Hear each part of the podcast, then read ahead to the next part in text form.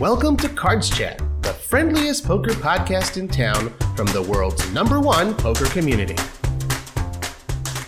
Hey everyone, I'm your host, Robbie Strazynski, and thanks so much for joining us on episode number 13 of Cards Chat, the friendliest poker podcast in town. On this episode, we have the pleasure of welcoming 2013 World Series of Poker main event champion Ryan Riess. Ryan is also a WPT title winner and has close to $15 million in total career earnings to his name. Since bursting onto the scene seven years ago, Ryan can mostly be found on the high roller circuit, but he also spends plenty of time at home as the proud dad of three little girls. And today we'll get to learn more about his career and life away from the felt. Ryan, welcome to Cards Chat. Thanks, Robbie. Thanks for having me. Yeah, good to good to be speaking with you. Um, thank you very much for agreeing to speak uh, speak with us today, and uh, I'm excited to get to know you a little bit better, and I'm sure our listeners are too. Um, so let's start, uh, not from the beginning, not nothing like that, but sort of when you sort of burst onto the scene. Uh, your breakout score, it was a run out, runner up finish in the 2012 WSOP circuit main event for about 240K. Tell me about that and how that sort of launched your career into what it's become. Okay, so at the time, I was actually still going to college. I was a senior at Michigan State. I was preparing to graduate in December. Um, so that was two months before I graduated. And uh, it was funny. I was I was working. I was a poker dealer at the time.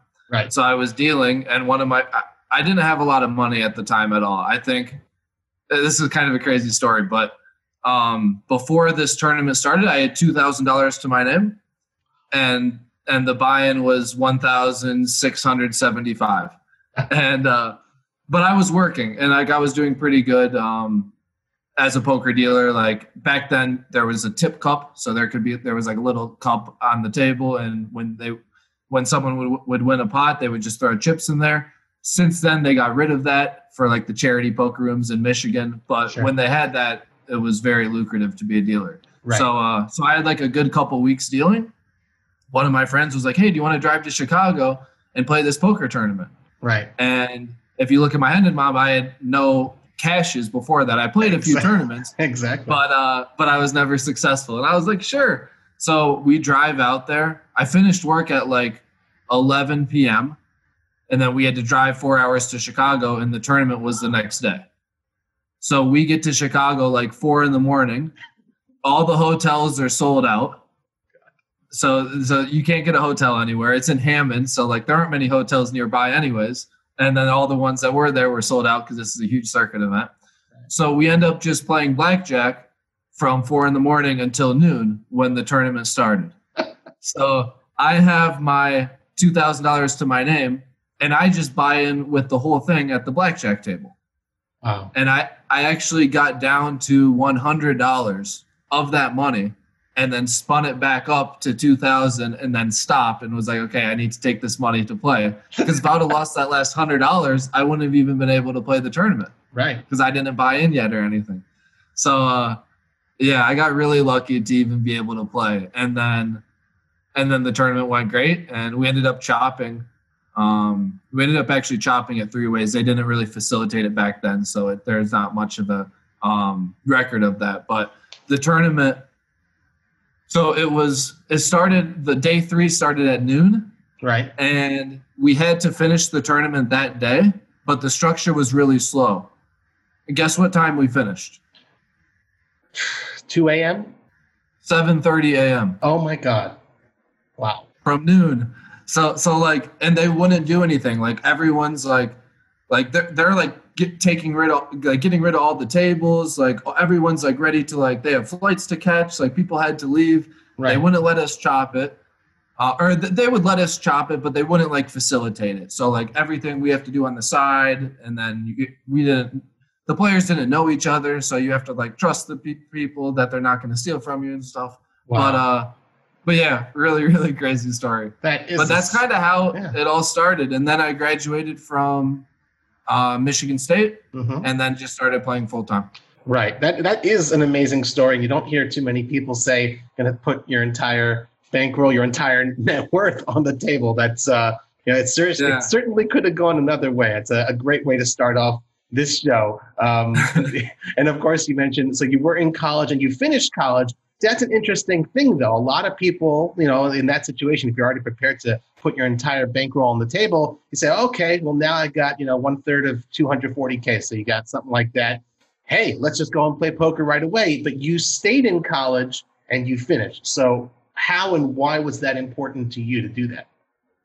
Well, I only had two months uh, until I graduated. So that made it a lot easier to finish. I think, to be honest, if I had like two years or maybe even like more than a year, it may have been harder. Cause like even after I won that money, it was hard for me to like be in the like to do school stuff. I just didn't want to do it. I just wanted to play poker. Like, sure. like as soon as I finished my last test, my last like final exam, I got in the car and drove straight to Borgata which was a 12, 12 hour drive from Michigan. And I didn't like walk like and get my diploma and do the ceremony, none of that stuff. I just skipped all that. I just wanted to play poker.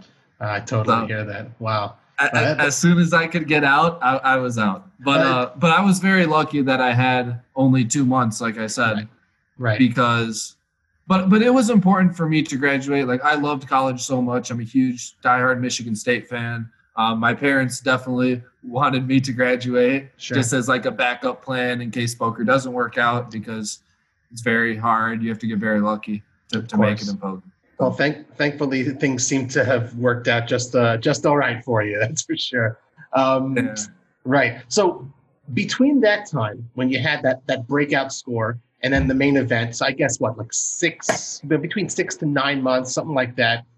What were you playing in that time? Were you focusing specifically on tournaments or doing cash games? And now you're free. You graduated college. So what was going on before uh, the huge main event score?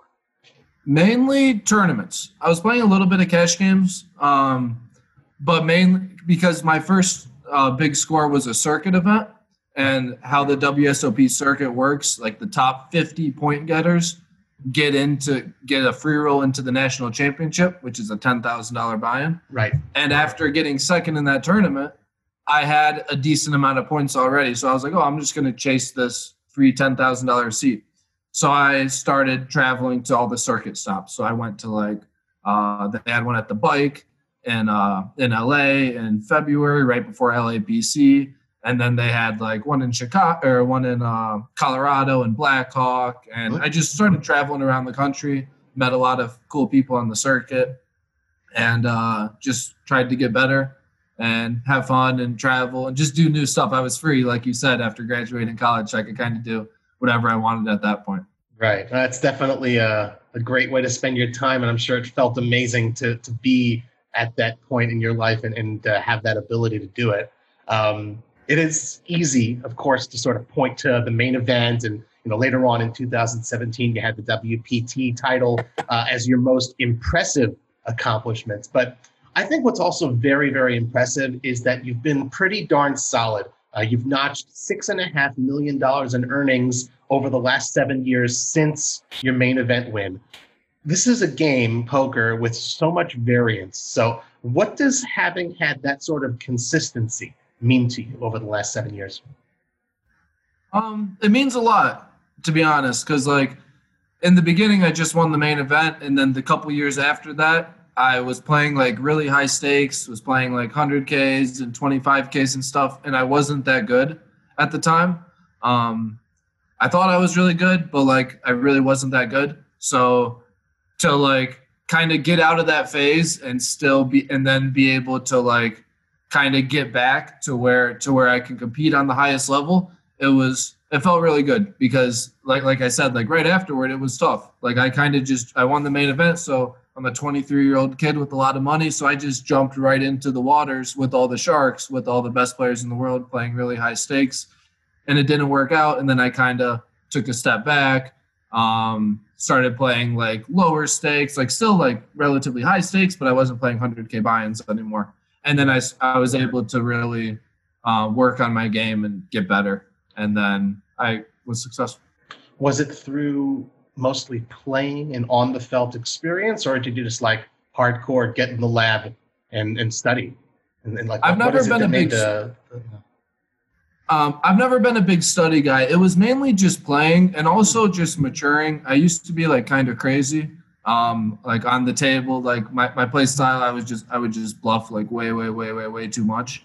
And uh so kind of just like like just like calming down and not trying to take every spot, not like I was just really crazy.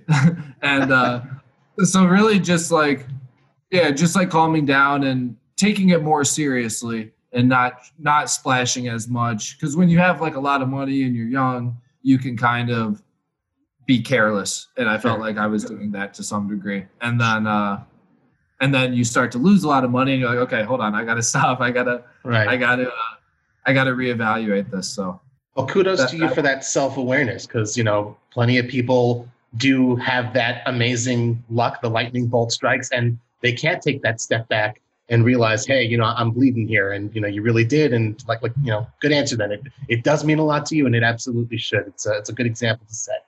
Um, you know, coming off uh, a big summer, just now playing online, you had 22 cashes the, the, between WSOP.com and GG Poker, uh, you know, through the online summer series. Obviously, you know, you can, like you said, look at the Hendon Mob. You got tons of success live. How much of your career would you say has been online, and how much uh, effort and focus do you put on that part? Um, I mean, now I play a decent amount online. I play every Sunday, um, which is all I can really play with the kids. I, I like to spend a lot of time with the family, so you're not going to see me on like a Wednesday playing online unless it's for a bracelet.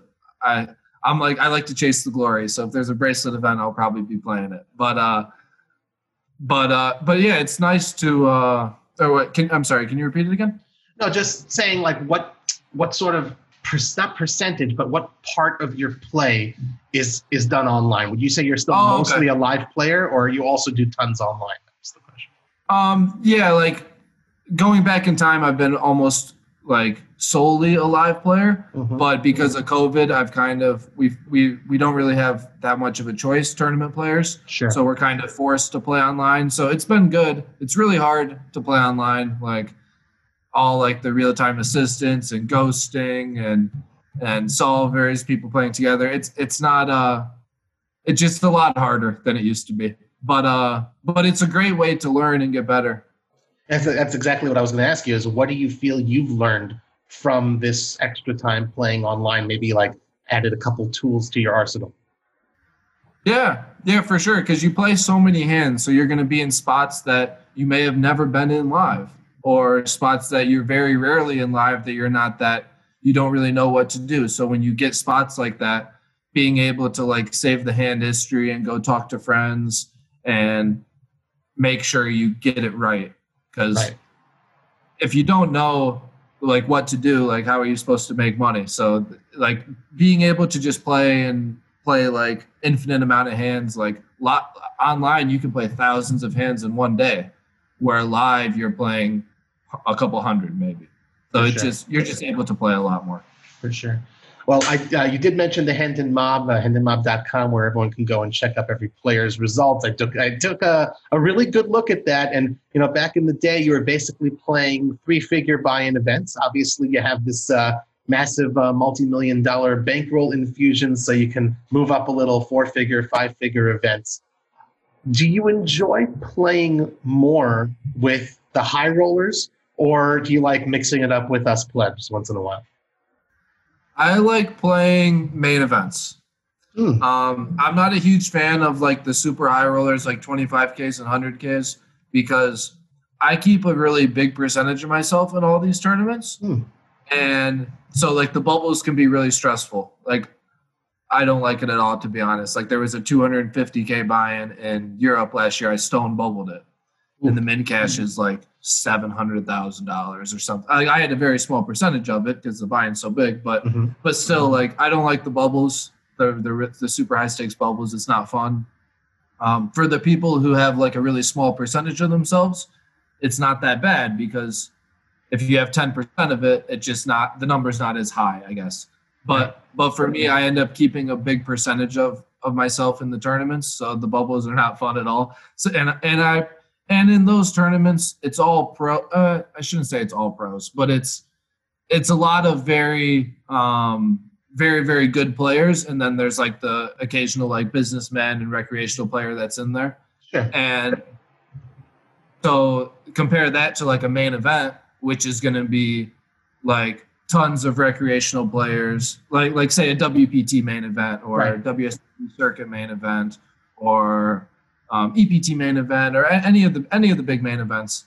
It's the the the composition of the field is just completely different because there's going to be a ton of recreational players, a lot of like pr- pros, but not like the the elite pros, just Right. like lower level pros where it's not as it's not as challenging or not as stressful. And and your ROI in those in the main events can be so huge because there's so many people.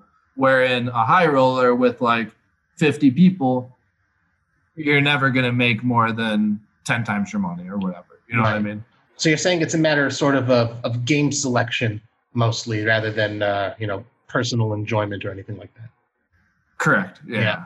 Okay. Yeah. Do you prepare differently for different types of events, or you know, the higher the buy-in, the more you know mentally focused you go in, or there's no real difference to you? Uh, you know, just you know, hit me up, give me the cards, and, and I'll play my game. No, I'm definitely more focused when it's a bigger buy-in. Like if I go to play like a WSOP circuit event or something, I'm gonna go with a different. And maybe this is bad, but I'm gonna go in with like a little bit different mindset. Like I'll probably like have some drinks while I'm playing, and I might be like watching TV more or talking to people more. Where if it's like a super high stakes tournament, I'm not gonna be drinking. Mhm. I'm going to be focusing more on the table and less on having fun. So I would say that yeah, there's and and then again that may be a bad thing. I should probably have like the same like mindset for all the tournaments, but I'm just being honest. It's not the case. you know, uh, honesty is important, and uh, you heard it. You heard it here first, guys, on the Cards Chat podcast. Um, within the uh, professional poker player community, you know, the, the reason they call it a community, a lot of folks are friends. Um, who would you say you've gotten most friendly with uh, over the last few years? Uh, you know, guys who played along, you know, played a lot with often, or maybe uh, you know, you talk strategy once in a while. Um, I would say probably Anthony Zinno and Alex Foxen. Pro- Nice. Probably are the two. Like, so before, like my my old background is the circuit background, where I would hang out with like um, Lonnie Harwood and uh, Phil and Jared Ludeman and that whole group of people. Um, and I still love all these people, but I don't play the circuit as much, so I don't talk with them on a daily basis as much as I would um, Foxen or Zinno or people like that. Because they sort of moved up in tandem, like you did, in a way. Yeah, and we just travel and play a lot of the same tournaments, so we'll stay together. Um, we'll like like say we go to Barcelona, we'll get a house and we'll stay together. Or Nice. uh, so yeah, it just it's really important to have a good group of people around you when you're playing. Um, not only to get better at poker because you're able to bounce ideas off each other, but just to like have fun to where you have a little bit of a balance where it's not just poker you're able to when you're done you're able to like go to the arcade or go get a nice dinner or go to the beach or whatever and have it's important to have a balance if you're just like straight poker all the time you'll probably go kind of crazy Wise words, that's for sure. Um, and I, I, I've never been to the top, but I can imagine it gets lonely there. So it's good to have uh, some good buddies there for sure. Um, you know, you mentioned traveling, started on the circuit, and of course, uh, you've gone to Europe. You've gone, you know, plenty of places around the world. Um, perhaps the moment you may be most famous for, uh, at least in Europe. Uh, I don't know if you're if you know what I'm uh, driving at here. It's calling off for your tournament life with the the ten high against Manig Oh, yeah. Löser, right? At uh, EPT Monte Carlo. It was the final table last year. So uh, before I ask you about it, you know, anyone who's listening or watching, uh, guys, if you haven't seen this hand, you've got to check it out. Find it on YouTube. Ryan Riess, Manig Löser, Final Table EPT Monte Carlo, uh, 2019. Really an unbelievable hand. It uh, it was voted the GPI Hand of the Year, uh, and I'd be remiss if I didn't ask you at least one question. So, how do you arrive? Not I'm not going to go too deep into the nitty gritty strategy, but how do you arrive at a point where you're thinking on that high of a level that you could be so confident to make that call? Um, well, this this hand is it's very interesting, but when when Manig completes, like you you really just have to think about the pre-flop action because when you think about because the fact that he just called pre-flop, you can eliminate like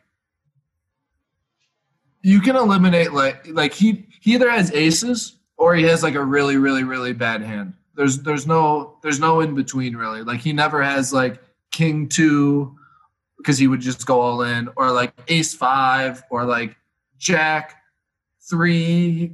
Like he like all these hands, he's just gonna go all in because I only had like six big blinds. So Right. when he calls, like he's, um, I don't want to like say that he made a mistake or anything because he's a great player, but like, like most people shouldn't be completing anything in his spot against me. Like like when he just called blind versus blind, like I instantly thought that he had absolutely nothing or maybe pocket aces, but I think he would have even shoved with pocket aces probably. So I honestly Mhm. didn't think he had anything. Um, and then, and then when the hand plays out, like when you get to the river, he just still never has anything. So I, like he never like he's not shoving ace high on the river for value. He doesn't have many jacks. If he had a jack, he would have bet the flop or the turn. He doesn't have a nine. So you just like go through like all the hands possible, and he just, in my opinion, he just couldn't have had anything. Um, unless he maybe has pocket aces. But then with pocket aces, I don't even know if he would shove the river. He might just bet like one big one. So Right. Right. So of course, you know, hindsight is twenty twenty, and you know, we could talk about it from, hey, you know, you won the hand and you were right and you're spot on. You had the soul read and the story added up. You know, if you had been wrong, would you still be saying the same thing? And are you results oriented in that way, or are you really just focused on the process? And you know, it, it could be he had the you know the one the aces that he didn't expect. Um, I mean, if I was wrong, I would have looked like an idiot probably. but like, but but in the in the moment, like when you're in the tank like that, and Right. like this tournament had time bank chips too, so you only have 30 seconds to act, and then I had two time bank chips for an extra 30 seconds. Right. So you don't have a lot of time to to come up to the conclusion, but um, but but if you ask like a lot of like the best players in the world, it's this is actually a really easy call. Hmm. Um, it's, it's just the stage that it's in, and like if you just look at it in a vacuum, like wow, he called all in with ten high on the river, like for his tournament life at a main event final table. It just seems like like Yeah. wow, that's crazy. But but if you actually like dig deep and diagnose the hand, it's I've definitely made way harder calls. Um, but but not in not on that stage because the stage was so big. That's Sure. what makes it, and that's Yeah. what makes it harder. Because like I think a lot of like the best players in the world would always make this call in like a not at a final table on live stream. But I think the fact that it's on stream makes it a little bit harder. Yep. But uh, but yeah, it's one of my favorite hands ever. So I, I'm glad you brought it up. It's cool.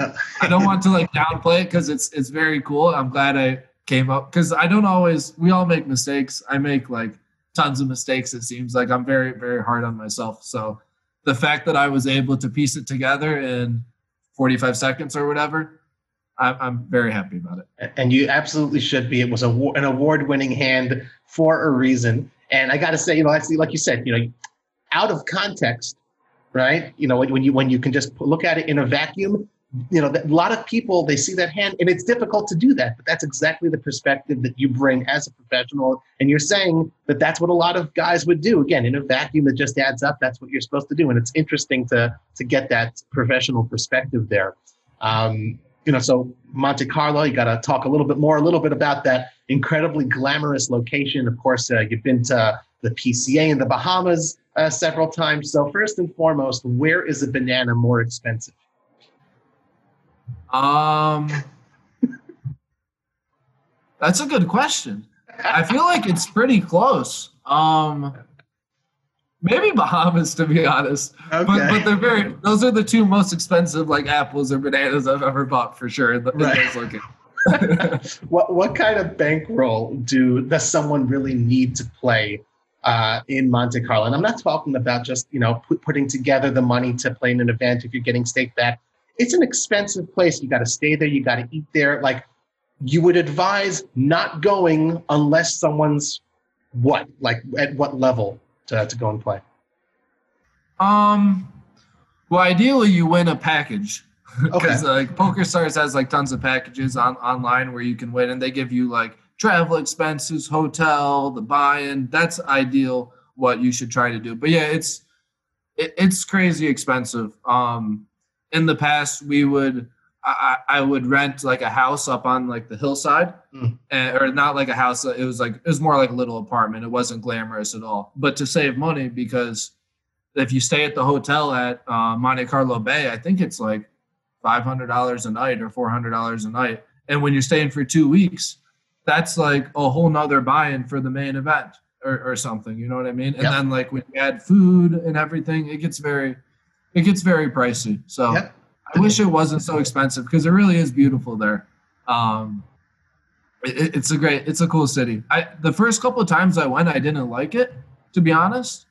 And I'm talking about Monte Carlo. Sure. But I think it was just because it was so expensive, mm-hmm. and I just wasn't used to anything that expensive. And I'm like, oh, I don't see the value here. Like, but then when you go to places like PCA and then you go back to Monte Carlo, then you realize why it's expensive. Uh-huh.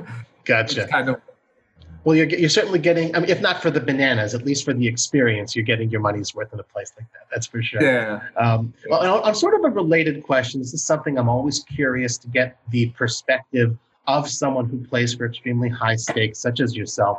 I mean, you guys, you play for, you know, tens of thousands, hundreds of thousands of dollars.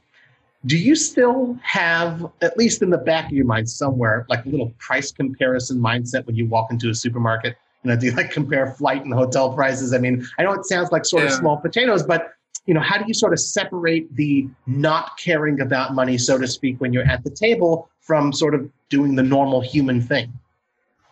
I'm actually pretty nitty. Um, to be honest, I've I've I've done a lot of like kind of like I've made very large bets that I've lost and stuff. I'll play poker at like very high stakes, but um, but I'm I, I try to. I, I think I'm pretty down to earth when it comes to like real life expenses and stuff. And I'm not gonna like I don't go to like fine dining restaurants all the time. Um, I kind I'll like go to Chipotle instead. Right. you know, I, am like very. I, I, think I'm pretty down to earth. Like my car is worth like four thousand dollars or something. I drive like a 2010 Jeep. To be honest, I'm like I, I don't need like extravagant stuff. I live a pretty pretty normal life, but I do like to play poker for high stakes. That's awesome. So what what do you enjoy spending money on? What's your splurge? Um, I just bought another pinball machine. Nice. yeah. Uh, so that's cool. I literally just got it like a week ago or something. Um, and that's worth more than the car, to be honest. but uh, but uh, yeah, I don't really spend a lot of money, to be honest. Um, I like to eat like decent food, but I don't like. You won't see me in like the. I don't even know the names of like the best restaurants in Vegas, but you won't see me in there ever, really. Well, I also have uh, three little kids, so sure. it's hard to kind of go out to like a place like that. It's not.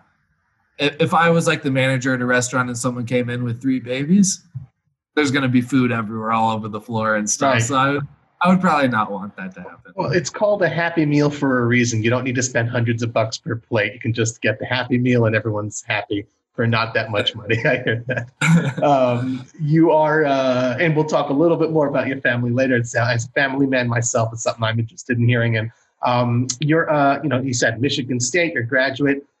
There's also another Michigan guy, uh, Joe Cada. Uh, he's the 2009 WSOP main event champion. He's a, a, Wolverines guy, so I imagine possibly a little rivalry there. And you just sort of passed him uh, for top spot on the all-time money list in the state of Michigan. So, you guys friends? Are you frenemies? Is a friendly rivals?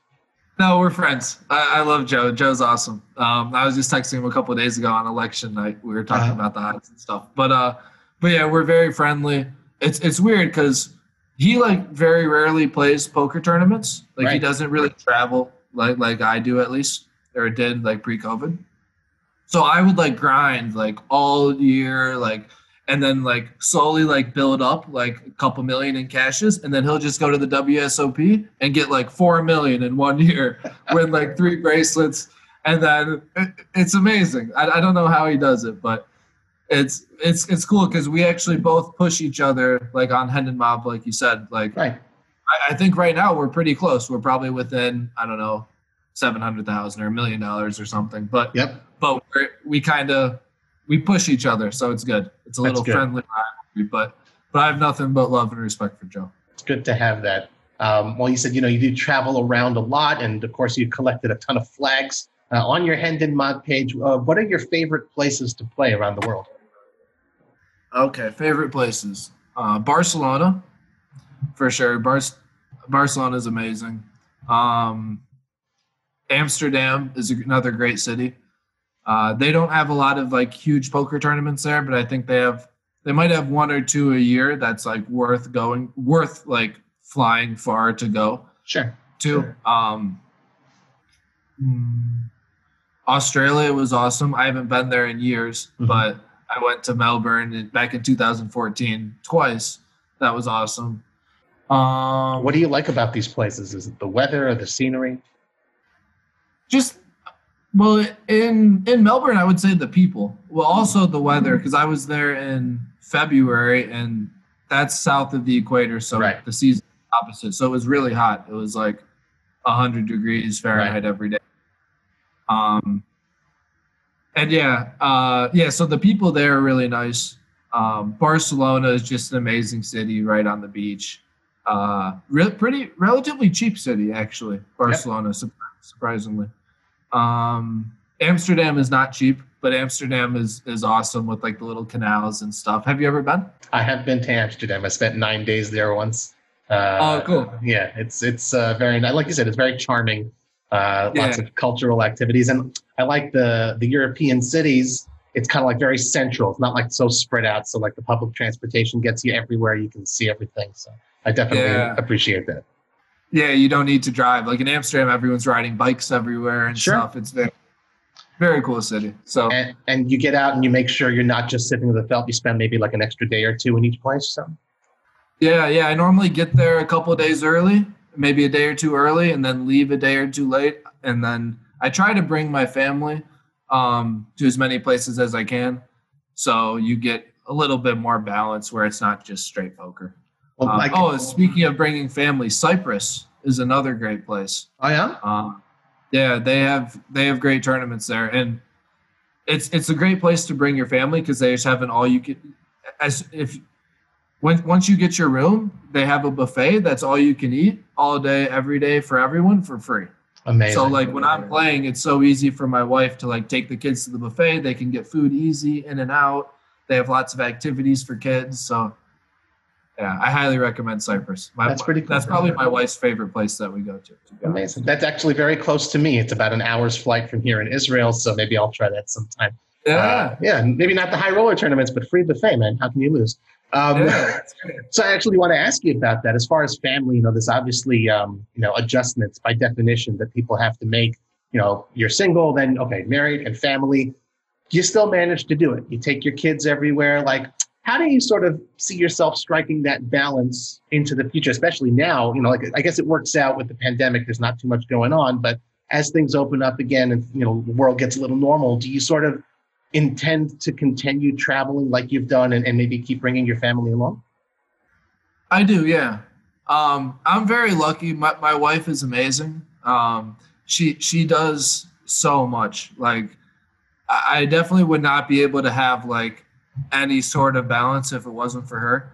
Um, she just does so much for the kids and for me. And she's like, I don't know how she does it. She's like a superhero, but but she does it. So I give all the she she allows me to have a balance and to like hang out with friends and play poker and be with the kids and do it all without having too much weight on my shoulders, too much without me wearing too many hats. That's amazing. I, I also married up. I know exactly what you're t- what you're talking about. It's good stuff. Uh, I've been married for 18 and a half years, and I still never get tired of those "How did you meet?" stories. So maybe you can share that. Uh, you know, was it while you were traveling? I, think I think she's she's Ukrainian. Your wife, right? Yes, she is Yeah. Ukrainian. Yeah, and we were actually I was in the Dominican Republic for uh, they had a party poker event, and she was there with her family on vacation Mhm. with her mom, and uh, yeah, I just met her and we started dating. Like shortly after that, I met her in Paris like a month later, and then brought her back to America. The rest is history. Wow. And what did you think of the uh, the poker lifestyle? Did you know anything about it before meeting you? She, I think she modeled for like a poker tournament like a few years before. Um, just like a one-time thing where she was like like one of the Royal Flush girls, for instance, where you just like walk around and talk to the players and look pretty. And uh, I'm pretty sure she did that. That that was like her only um, poker experience, really. Um, another crazy story. I think her ex-boyfriend own is he owns an apartment in Kiev and he rents it out to Mikita Badziakouski. Oh. One of the best players in the world. yeah, world. yeah, Uh, so that's kind of a small world, but yeah. uh, Indeed. but yeah. So she didn't have like a huge um like background in poker, but she knew about it. She likes to play. Like I played the tag team event with her last year. well, that's fun. Uh, we have like a little heads up machine in the house. We'll like battle heads up sometimes, and she beats me like every now and then. She she can hold her own. She's decent. that's so- pretty good. Well, who wins at pinball? What's that? Who wins at pinball, though? I'm better at. She's not a big pinball person, but she prefers poker. But she's decent. You may, when the kids are older, you may see her in the ladies' event and stuff. There you Uh, go. There you go. What do you enjoy most about being a father? Um, probably just watching the kids grow. It like mine are all really young still, so it's so cool to just watch them. They're like sponges. Like they learn so much. They absorb all this information. Like I need to watch like what I say and what I do because they're gonna copy me. They're gonna do the same stuff. So it's it uh it's just cool to watch them grow. Like my uh, my oldest one is four. She speaks Russian and English like fluently, Awesome. and she's learning like Chinese. Soon she's gonna learn Spanish. She it, she's just like amazing. Like I I don't speak like any Russian really, and but and she can do it, and she's four. So it's it's just it's cool to watch them just become like go from like being a baby to being a a child, and then eventually an adult. It's it's cool. That's awesome. And it's cool, I got to say also, as a fan of poker for so long, of course, I'm in it as, you know, media member, but it's great to see a bunch of guys who came up, you know, were just young, you know, 20 or 20 somethings and now starting families and, you know, living normal lives as well and continuing to succeed uh, both on and off the felt. It's uh, really heartwarming. So good for you, man. It's, uh, it's good stuff. Yeah. Thanks, Robin. Sure. Um, so, just a couple more questions before we get into the uh, community questions portion of the show. Um, when casual uh, fans, when they picture you, you know, unless they're, you know, again, casual fans, so they probably picture you wearing the, uh, you know, the Calvin Johnson, the Detroit Lions Yep. uh, jersey from when you won the main event. Here. Right? Yeah, of course. awesome. Love it. Are Are you still a fan of all the just the Detroit sports teams, or you're now in Vegas? So are you now maybe like a Golden Knights and a Raiders fan? Um, yeah, I am a Golden Knights and Raiders fan, but I still love my Detroit teams. Um, I I like the Detroit team. Like I like the Wings over the Knights. Like if they were to play, um, I would still. Well, I guess if like the Knights are really good and the Wings are really bad, it doesn't make sense for the Wings to win. So I would root for the Knights. But like if both team, if they were like played each other in like the Stanley Cup Finals or actually I think they're in the same division, so it'd be impossible. But you know what I mean? Like if they Sure. if it was a competitive game that meant something, I would still root for the Detroit teams. Well- Um, but it might change. Like as I live here longer, you never know. Right. Well, that's what I want to ask you. What What do you enjoy most uh, about living in Las Vegas? Um, I love the weather. Yeah. Uh, in Detroit, it's already getting really cold. Um, here it's still like 80 degrees or something. Love it. So I, I love the weather. I love. I have a lot of friends here um, that are in like the. A lot of friends that are poker players or poker dealers, or uh, one of my best friends growing up. He moved out here. He's a personal trainer. nice. Um, yeah, so just like I love the fam, I love family and friends. I don't have any family out here really, but my friends out here are like family. Um, it's it's a great place to be a poker player because they have great tournaments that come here all the time. I don't have to leave. Where if I lived in Michigan, for instance, I would have to leave a lot more. Here, if there's a big tournament, I can go and come back and tuck my kids into bed. So Beautiful. that's uh, yeah, good stuff. and and the food's great here. Yeah, of course. The food's amazing. The uh, it's Well, they got McDonald's everywhere, right? it's a relatively cheap place to live too, um, compared to like if you wanted to live in LA or Miami or something. There's Sure. not a lot of traffic, so a, a lot of things I really like about here. Awesome. So, uh, my last question for you before we get to, to what the community at Cards Chat wanted to ask you. Uh, you've dropped references uh, on your Twitter feed in the past to having had some interesting jobs. Uh, you know, you already said, of course, you were a dealer, but you were also a Kmart cashier, uh, a grocery store cart guy, a parking booth attendant. Uh, maybe you can share a, a funny or a crazy story from back in the day where you used to do those uh, very interesting jobs. Okay, so yeah, when I was in high school, I just worked at the Kmart that was right down the street from me. I just I would like be a part-time cashier. Sometimes I would like get the carts from outside in the parking lot. I'd help like older people load like mulch or a bike or a TV or whatever into their car. So just like an everything kind of guy at Kmart. Mm-hmm. And then when I went to Michigan State, and then I was like a poker dealer a little bit too. Right. And then when I went to Michigan State, I applied with the police uh, and to to be like in the parking booth. So I like worked in the parking booth where all the kids park to go to school. And so like when they leave, they'd pay me like a couple dollars and I'd let them out. Um, but that was actually an amazing job because I'm able to just like sit in this booth and study Mm. like i'm able to like get all my homework done i'm able to like prepare for exams like they have wi-fi in the booth so i could like play games on my computer i, I can it, it was a it was a great job and there's like a ton of downtime because you only really worked when the class is let out Right. so you're just sitting there for 30 minutes and no one's driving by and then the class comes out and then there's like 50 cars leaving and then you have more free time so that Right. was a i actually highly recommend that job for any any college students if you have a job where you can just like sit down and study and get paid for it do that That's definitely some good, solid advice from someone who's uh, blazed that trail.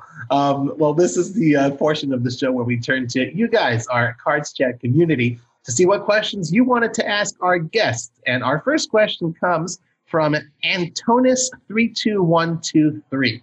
Uh, Ryan, what is the funniest behavior by other poker players or the strangest incident that you've seen at the poker tables over all these years that you could share with us?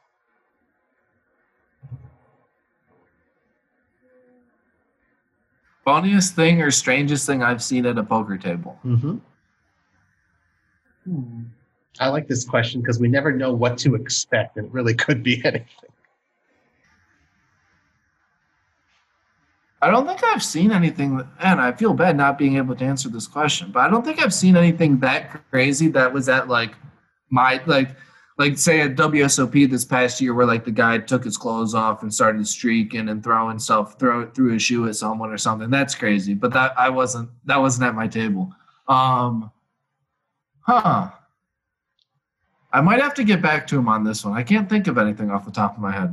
Fair enough. And it's funny, like, it's very interesting how everyone in the community knows that story. So we're like, mention it by the way, but that is kind of crazy that a guy did that at the World Series. That is very crazy. Yeah. So I was like trying to think of something that like could compare to that. And I'm like, Uh-huh. I, don't, I don't think I've seen anything crazy. Oh, oh, actually, I do remember. No, I wasn't there though.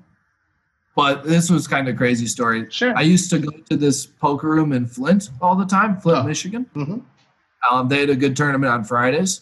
And so I would always drive from Michigan State there on Friday. I think it was like a $50 buy in with like 2000 for first or something, which is a good tournament. Yep. And uh, and one day I, I didn't go on a Friday, and there was a guy who like got on the table with the gun, and like told everyone to like empty their pockets or something, or he's gonna like start shooting. And then there was a cop who was in there who was playing poker, and he just he just shot him and killed him oh my God. like in the middle of the and I and this was like I was going every Friday, and for some reason I didn't go this Friday, and it was one of the days that it happened. Wow. Super crazy story from like, gosh, when was this? This had to have been like 2011 or something, a long Wow. time ago. Well, that certainly I was qualifies as a crazy story, but I guess it's not the place you want to be when, when something like that happens. Yeah. Oh, yeah, and. Flint was really bad back then. I mean, it's Yeah. still pretty bad. I still don't even think they have clean water, to be Hmm. honest. But uh, Sure. but yeah, Sure. Sounds crazy. Our uh, our next question comes from Belladonna05. Uh, it's sort of a multi-part question. Uh, I know you like uh, this. Is she says uh, it seems you love to do Twitter polls. So let's hear your preferences, your either ors on some of the ones that you did. Uh, All right, either do it. or, chips or big blinds. Big blinds, but it's funny because actually, and it's not even close. But when I posted that poll, I was still doing chips. Oh, I, I was, I, yeah, and then I switched, and it's like, I, I, I, it's so much easier. Like if you're playing multiple tables, I guess if you're playing like one table or something, it Right. doesn't matter that much because you can do the math fast. But Mhm. if you're playing like tables, having to do that extra math and then extrapolate it over like a 10 hour session or something, you're For just sure. going to be so more tired. At See, the end of not not just an answer, but also a reason. I like it. Um, hotel or Airbnb? Um, it depends on how long the trip is, probably. Um, like if I'm gonna go somewhere, my wife prefers hotels. Um, like if I'm gonna go somewhere for two or three days, I'll get a hotel. But if I'm gonna stay somewhere for a couple weeks, I probably want an Airbnb because there's more space. Um, it also depends on if my family's with me. I don't Right. I don't want to be in a hotel room with three kids and my wife. I need sometimes we need to spread out a little bit. So, I hear uh, that. Okay, good answer. yeah, there's so many so many different factors like the location, who I'm with, and how long. But Cool. Well, here's a location one: Canada or Mexico. um,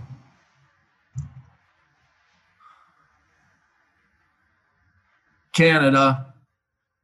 What's the Canada. hesitation? Um, it. I guess it kind of depends. Like, uh, there's just so many great cities in Canada. There aren't that Mm. many great cities in Mexico. But I'm like a huge weather guy. So Mm. like, like I. Like if you had, if I have to pick, like being Mexico on the beach where it's nice, or being Canada where it's like snowy, Right. I, I would just rather pick Mexico, even if like the city's kind of corrupt and dangerous. I, I I'm I don't like the cold and the I hear snow that. and stuff. I hear that. I, I did it for too many years back in Michigan. Gotcha. You paid your dues. Uh, and the last uh, either or from uh, Belladonna 05 is Cowboys or Jets? Oh, which seems worse? Uh, probably. I don't know. It's close. I mean, I think like eighty percent of people of people said the Jets, and they're probably a little bit worse. But the Cowboys are really bad. they're really bad on both sides of the ball. So There's That's no right or wrong answer. It's Yeah. all good. It's all most good. of my polls, I try to make them pretty close, um, to where, like, I'm not gonna put make a poll where it's like it's really obvious because Sure. then why make the poll, you know? Sure. So, so normally I try to make them somewhat competitive, but nice. I, Okay. I feel like the the last two you said were blowouts on the with the answers. Like everyone said Canada, and everyone said the Jets were worse.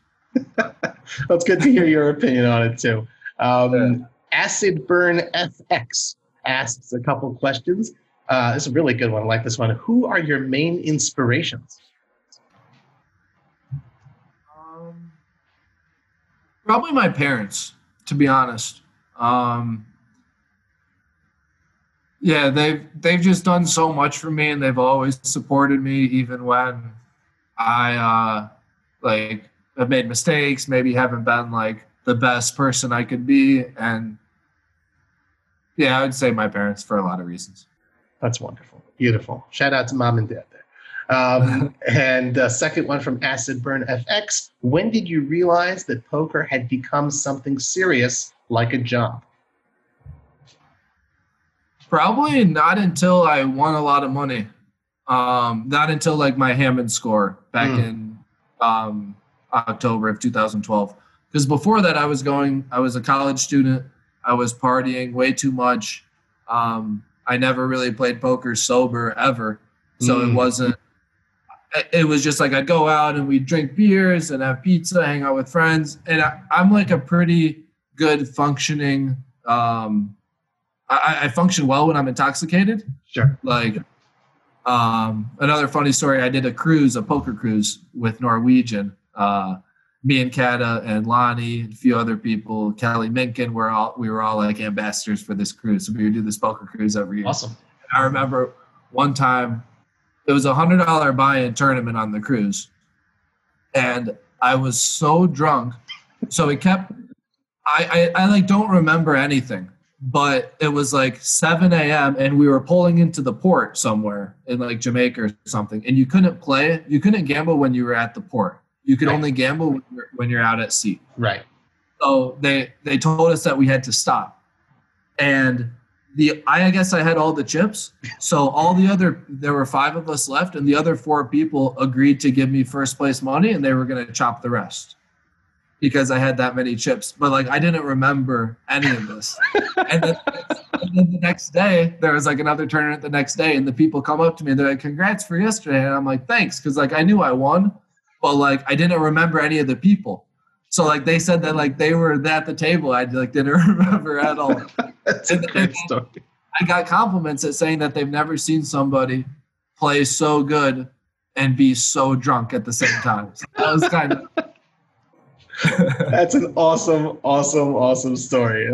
I don't know if I would advise that uh, in order to win, but certainly a great story to tell. yeah. Oh, Um, so so oh, back to the question. So Oh, sure. when did I start taking it seriously? Mhm. So back when I was in college, I was kind of did that a lot because like the tournaments are like twenty dollar tournaments. Right. Um, I I just wanted to have fun. I'm like 20 year old college kid. Like let's go party and drink and have fun, play some poker.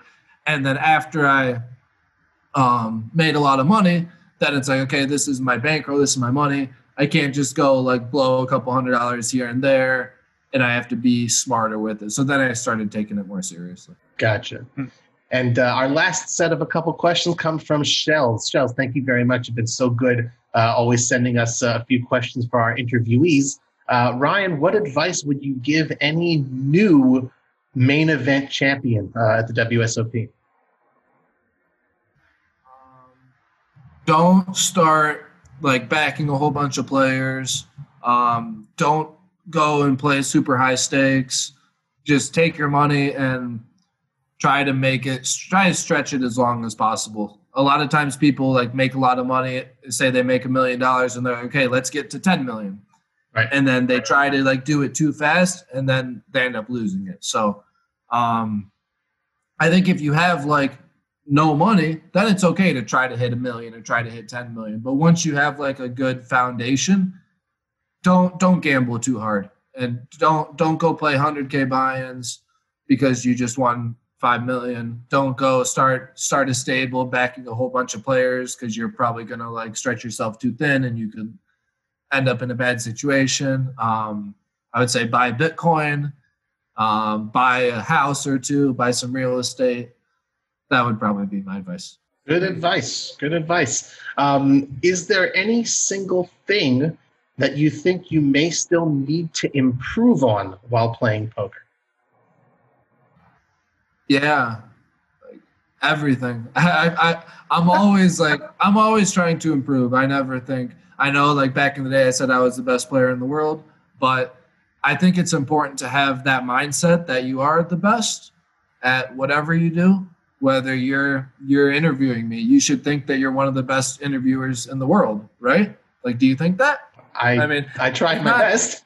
if not, then, then keep trying to get better, you know. But it's important to have that mindset. And I think if you have the mindset that you are the best and then you keep like trying to achieve that, eventually you'll achieve it. Hmm. Like stuff just doesn't happen like like by accident. Like like Michael Jordan didn't just like wake up one day and was like, "Oh, I'm like the best basketball player in the world." He like thought he was the best basketball player in the world and then continued to work for that and then eventually achieve that, you know? So things don't just like happen by mistake. You have to like believe it and if you don't believe it, no one else is going to believe it. Mm. So I think it's important to have that that mindset that you are the best if you want to be the best. And like as a poker player, you have to be like you have to have so much confidence in what you're doing at the table. Because if, if you're sitting down at the table and you and you think the other people are better than you and you're like in like guessing mode where you're like oh like i'm not that confident. Like these guys are better than me. Like what do i do here? You're not gonna win. You're just gonna like, you're gonna get torn up. I love so it. you have i think it's important to to have that mindset. Not everyone has it I, I, lo- I love it. It certainly resonates with me, and I imagine it resonates with a lot of people. And before we get to Shell's last question, I have to say that that proves true no matter what level you're actually at. I played, and I just have to share my little story. Is I played oh, Let's in it. my first WSOP bracelet event last year. I played in the fifteen hundred dollar dealer's choice because I love I play home games for the last fifteen years, and I knew that that obviously my table would be full of bracelet winners. You got a four hundred strong field of you know you name them, they're on like way up on the Hendon Mob. But and I had no premonition. Okay, I'm, I'm better than these guys, but I certainly felt I'm at the top of my game and I'm going to do my best. There was no lack of confidence whatsoever, even when you know guys who I've only seen on TV sat down at the table. So I, I got to agree with you. You got to go in feeling that you know, feeling you're the best. that you have be. a shot Yeah, exactly. Yeah, that, that yeah, you don't have to think that you're like better than all of them, but you Right. have to think you can't think that they're out of your league, or Yeah. else you just shouldn't sit down. It's like not financially responsible to sit down if you think that everyone's way better than you. Why would why would you play? You know, Hundred percent. And for those who were wondering, I did not win that bracelet uh, or cash in that event, but I made it halfway through the field, so I was very happy. Here you go. Thank you. What what are your favorite games of those? Oh, that's very I'm- nice I'm not- I don't know a lot of those games, but uh, I'll ask you a question. Thank you. Oh, seven card stud and stud high low. I absolutely love, and I love deuce seven triple draw. Can't get enough of it. It's good stuff. Okay. It's good. Cool. I, I highly recommend you give it a try. I love Deuce Seven single draw. Yes, that's a, that's a tough game. It's uh, it's um. Well, what, what do you, well, it's not about me. What what do you love about that game? Um, I love that it's very pure. There's a lot of bluffing.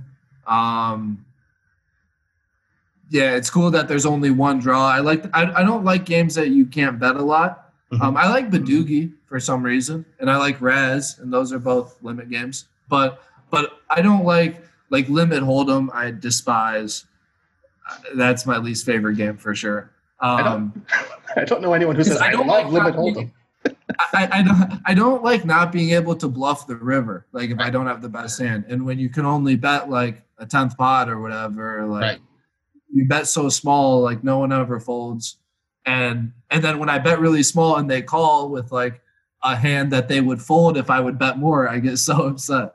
Yep. So- I, I hear that. Um, But it is good to try all the games though, so it's important. yeah. No, I'm gonna get in the dealer's choice with you one year. There we go. It's a date. Uh, and our our final question here, uh, I think it kind of applies because we've kind of covered a whole bunch of stuff. Do you even have any spare time? What do you like to do in any spare time you might have? Um, I like to go hiking.